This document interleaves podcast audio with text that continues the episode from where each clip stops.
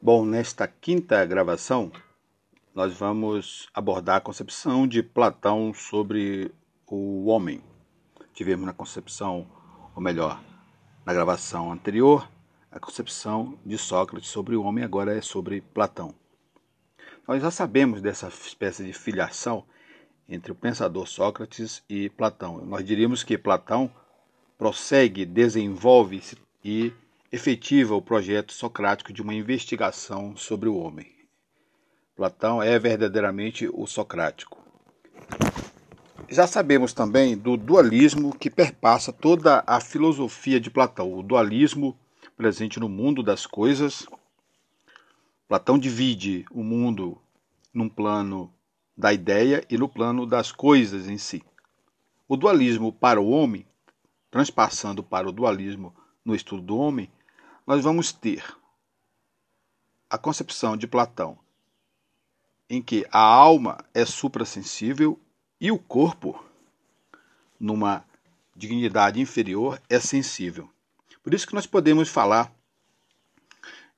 que em Platão, enquanto temos um corpo, é como se estivéssemos mortos. Então disso se segue, por exemplo, ou disso se explica que em Platão filosofar é morrer.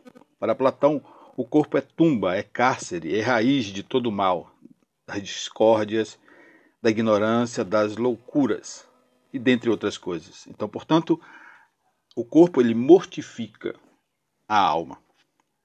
Isso é uma certa concepção né, possível né, de Platão e que ela, para muitos autores, vai ser depois, digamos, amenizada por uma outra interpretação de Platão a partir do que os, os grandes estudiosos vão chamar de segunda navegação, escrito ou presente no famoso escrito da Carta Sétima. Então vamos agora a uma concepção de, de alma, especificamente no diálogo Fedro. Estarei me inspirando aqui na obra do professor e estudioso de Platão Giovanni Reale e do professor Dario Anticeri, História da Filosofia, volume 1 especificamente na página 156 e na página 157. No Fedro, no diálogo Fedro, nós vamos ter é, a alma como uma espécie, simbolizada por uma espécie de carro alado. Conta Platão o seguinte, que a alma ela assemelha-se a um carro que voa, né, um carro alado, né, que tem um, um, um que eles chamam de é, o condutor, né, que, é, que na, na versão de Platão é, faz o papel da, da razão. Esse carro alado tem dois, dois cavalos, um cavalo seria um cavalo do bem e o outro cavalo do mal. Então a alma ela tem esses dois lados, o lado, o lado concupiscível né, e o lado irracível. Né? Então essa, essa alma ela vai desfilando, né, eu diria assim, no céu, como ele diz, né, no céu entre os deuses, no cortejo dos deuses, e tanto os deuses quanto a alma simbolizada por esse cavalo, né, puxado por, por esses cavalos alados, né, é, puxados por esse o condutor, né, o condutor é, é, a razão que tenta domar esses dois cavalos, né. Então a alma vai a caminho do que Platão chama de hiperurânio ou mundo das ideias, ou como ele nomeia também a planície da verdade. O que acontece nesse caminho? Isso sucede, por exemplo, que algumas almas elas não conseguem contemplar né, o ser, as ideias. Né? Então, elas, elas ficam pelo meio do caminho, elas brigam, né? elas quebram, diria assim. E aí elas caem, se, elas caem e se, se precipitam sobre, sobre a terra. Agora eu vou ler uma parte específica mesmo do texto do Reale que vai esclarecer melhor esse mito, né, o mito do carro alado.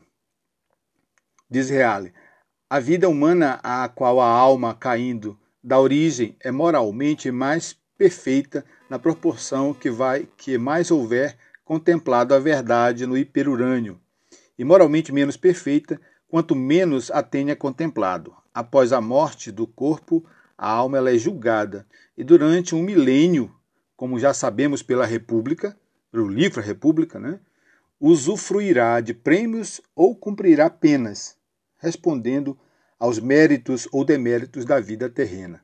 Passado o milésimo ano, voltará a se reencarnar. Entretanto, em relação à República, o Fedro apresenta outra novidade. Transcorridos dez mil anos, todas as almas retomam as asas e retornam para junto dos deuses. As almas que viveram de acordo com os ensinamentos da filosofia por três vidas consecutivas constituem exceção e gozam, por isso, de um destino privilegiado, porque retomam as asas após três mil anos. Né? Interessante isso, né? o privilégio é dado, segundo Platão, àqueles que vivem ou praticam a filosofia. Como consequência disso, nós podemos dizer que nós temos uma espécie aqui, né, desse espécie de, de narração sobre a alma em Platão, nós temos uma espécie de fé raciocinada, né? porque apela para mito, né? para elementos que não são tão filosóficos assim. Né? Por exemplo, no Hades, a alma é julgada né? exclusivamente com base no critério da justiça, lá no famoso Hades né? da mitologia grega. Né? Da, é, da justiça e da injustiça, da temperança e da devassidão, da virtude e do vício. Né? Se você for um cara bom, uma pessoa boa, você vai para o bem, senão você não vai para contemplar o bem. Né? O que conta então são as penas, os sinais de justiça e de justiça e de injustiça né? que a alma traz em si. E aí disso, o que, que decorre? Disso decorre então uma tríplice é, é, de destinação da alma. Né? Caso ela tenha feito a justiça, praticado a justiça, ela vai lá habitar a ilha dos bem-aventurados. Né? Caso ela tenha uma vida é, é de injustiça, então ela vai ter o castigo eterno, né? receberá esse castigo eterno. Mas caso ela tenha feito injustiça, né? injustiça, mas é, com possibilidade de, de, de, ter sanado essas injustiças né, em vida, então ela será punida apenas temporariamente. Então nós vamos percebendo que nessa espécie de antropologia da alma né, em Platão, porque para Platão o homem é alma, né, ele ratifica, ele sustenta e desenvolve essa concepção que é socrática, né, o homem é essencialmente alma. Então essas ideias de juízo, prêmio, né, castigo, ela tem esse aspecto libertador, né, na, a partir dos mitos contados por Platão. Né, libertador das dores e dos sofrimentos humanos. Prestem muito bem atenção que isso implicará depois ou terá muitas influências em outras antropologias e com destaque especial para um certo tipo de cristianismo. É isso.